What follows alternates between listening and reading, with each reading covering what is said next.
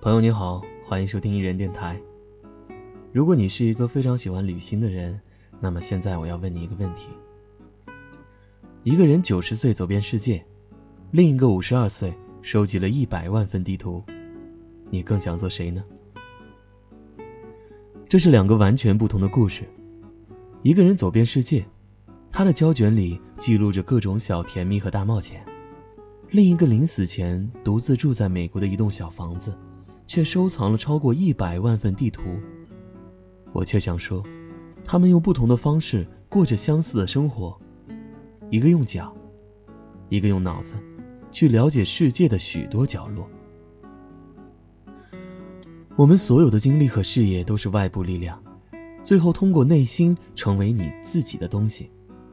很多时候，我们过于关注发生在外部力量上的区别，喜欢区分模式、地域。品牌、学业，却忘记了最重要的东西，将这些经历和视野导入内心的那套程序。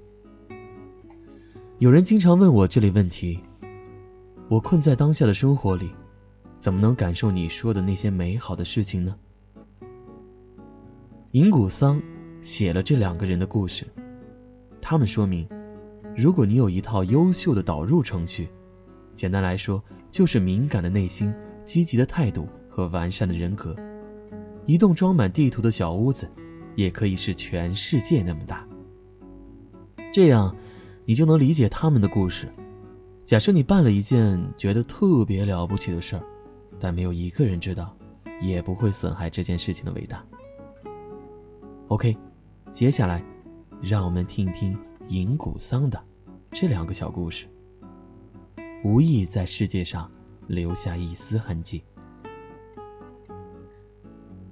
有一位导演在赫尔辛基的跳蚤市场无意发现了一箱八毫米的胶片，他很好奇，低价买了回去，结果十分震惊。那些来自世界各地的旧风景，差不多是一个人的一生。这是一个出生于一九一一年十二月二十九日的芬兰男人，幼年贫困。在叔叔的农场工作，战时做军队的机械师，战后是许多游船上的机械师。他随船全世界旅行，也全世界拍摄。他拍下葡萄牙街道上穿粉色裙子的小女孩，鲜艳花市热闹鱼市，开罗的金黄色沙滩和金字塔，蓝得耀眼的海，倾斜海面上的日出，白色汹涌的浪。海鸥、甲板和水手、教堂、中国长城、打太极的穿青灰色褂子的老头、霓虹灯闪烁的曼哈顿、胖乎乎的青虫啃一片叶子、一只颤动的耀眼金色的蝶、阿拉伯世界包白头巾的少年、路上走着的驴子、躺在摇椅上的母亲。旁边是妹妹的遗像和巨大的橙色花朵。西班牙斗牛场，泰国漂亮的女孩，铁轨，陈旧的山区，马丘比丘的雾。语言不通的好人带他游开罗，给他买一只橙子，带他回家，给他做土耳其咖啡，介绍自己四岁的儿子和美得不像真人的妻子。他登上金字塔，拍下远方。他想看北极冰川的阴影。他写很多信给妈妈和妹妹，语气活泼。他没有别人可以写明信片，只能给自己。落款为“我”。我现在在哪儿？看照片吧。祝好，我。七十七岁，他在阿根廷军舰上看到南极海岸，可惜船沉了。那次的胶片没能救回来。四年后，八十一岁，他又站在南极洲拍下了冰川和企鹅，给自己写明信片，来自世界尽头的问候。我。去世前六个月，他在研究天文学概念。导演循着胶片的线索，找到所能找到一切关于他的资料。到最后的日子里，他严肃地研究宇航员笔记。以及爱因斯坦罗森桥的虫洞。导演说：“也许，他想去往更远的地方。他死于二零零一年十一月二十五日，终身未婚，无任何直系亲属在世。胶片一共二十小时，八毫米胶片，每卷四分钟。你想，这就是他的一生。数字和时间并不令人惊讶，那些图景令人惊讶，那些颜色、风景、笑容。导演形容他拍的这些东西用了那么多的 efforts time，后面又加了一个 talent。导演发现这卷胶片后，用了六年多的时间寻找各种资料，了解这个仿佛未存在的人。他的一生就这样默默的遗弃在跳蚤市场，无人知晓。导演把他挖掘出来了。他是一个秃头、有微凸肚子的中年男人和老年男人，曾经是个英俊的青年。他叫欧瓦。这部纪录片叫做《冰山的阴影》，太美。我坐在黑暗的放映厅里，几欲落泪。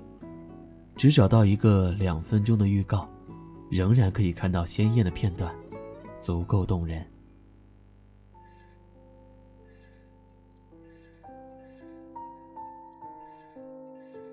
第二个故事发生在美国洛杉矶，华盛顿山一座小房子的住户，二零一二年二月份去世了。房产经纪人被要求清空这座九十年的老屋，以便拆除。但是他发现满屋子全是地图，全是。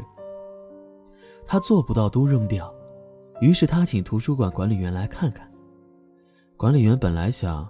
最多不过是一箱子国家地理吧，都不是很情愿看，但他一到就惊呆了。我觉得至少有一百万份地图。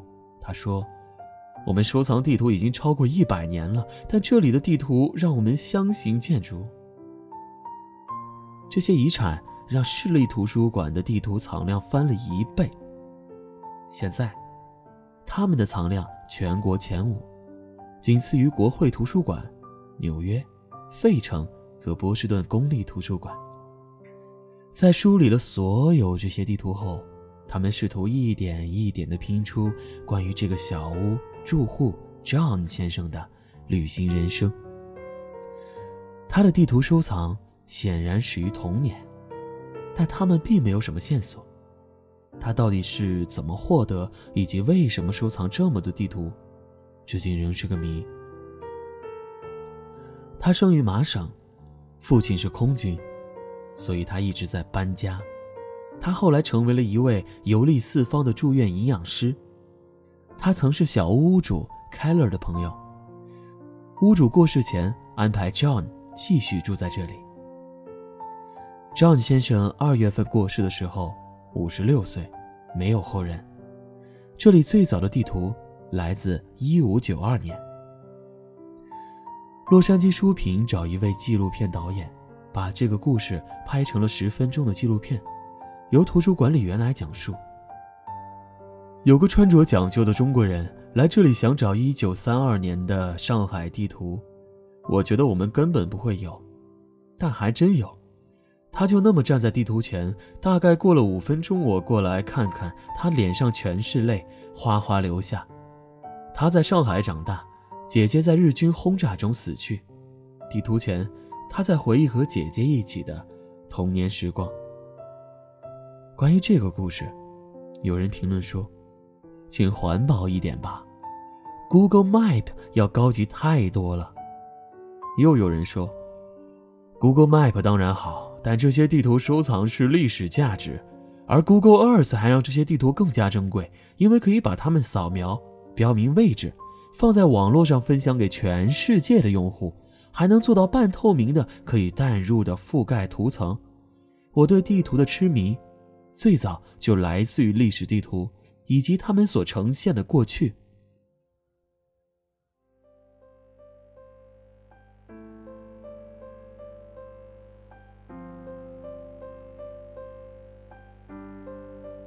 我不知道为什么对这两个隐匿的人这么感兴趣。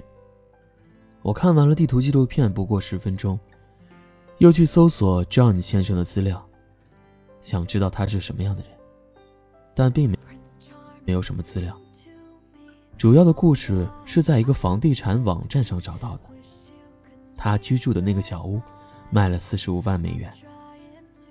看到地图之后，我想起零九年看到的冰山的阴影，回去翻日记。这两个人，不管是在日常生活中，甚至在死后被发现，可能都不算耀眼。不管怎么样，都是注定要消失，默默消失掉的。即使有这样的纪录片，也是会消失、被遗忘的干干净净的。可是，他们曾经有过那么多丰富的内心。一个走遍了世界，一个不仅走，还收藏了世界，以及世界曾经的样子，甚至平行的世界。他们无意留下任何痕迹，虽然在彻底消失之前，还是被发现了。那些没有留下大量证据的人。那些情感收藏者、心灵收藏者、体验收藏者，或者那些随手丢弃一些存在痕迹的反收藏者，那些狠心烧掉痕迹的拒绝收藏者，很可能也有着值得记录的人生，但也无意留下任何痕迹。我着迷的可能只是一种生活方式，默默生活着，观察着，甚至是热烈、热切观察着。只享受一个人的乐趣，就好像这个世界都是我的，但除了我，谁也不知道。作为一个本身内向、其实外向的人，我曾经一度怀疑这是反社会，因为很大程度上拒绝了人的社会属性，即使这才是让自己舒服的方式。而这两个安静害羞、默默消失的人。两个从来没有想过留下自己痕迹的人，让我觉得，因为他们已经完满了，没有什么遗憾，不需要留下痕迹，就轻轻离开，让世界的归世界。要足够丰盛，才可以让世界平等对望，然后说再见。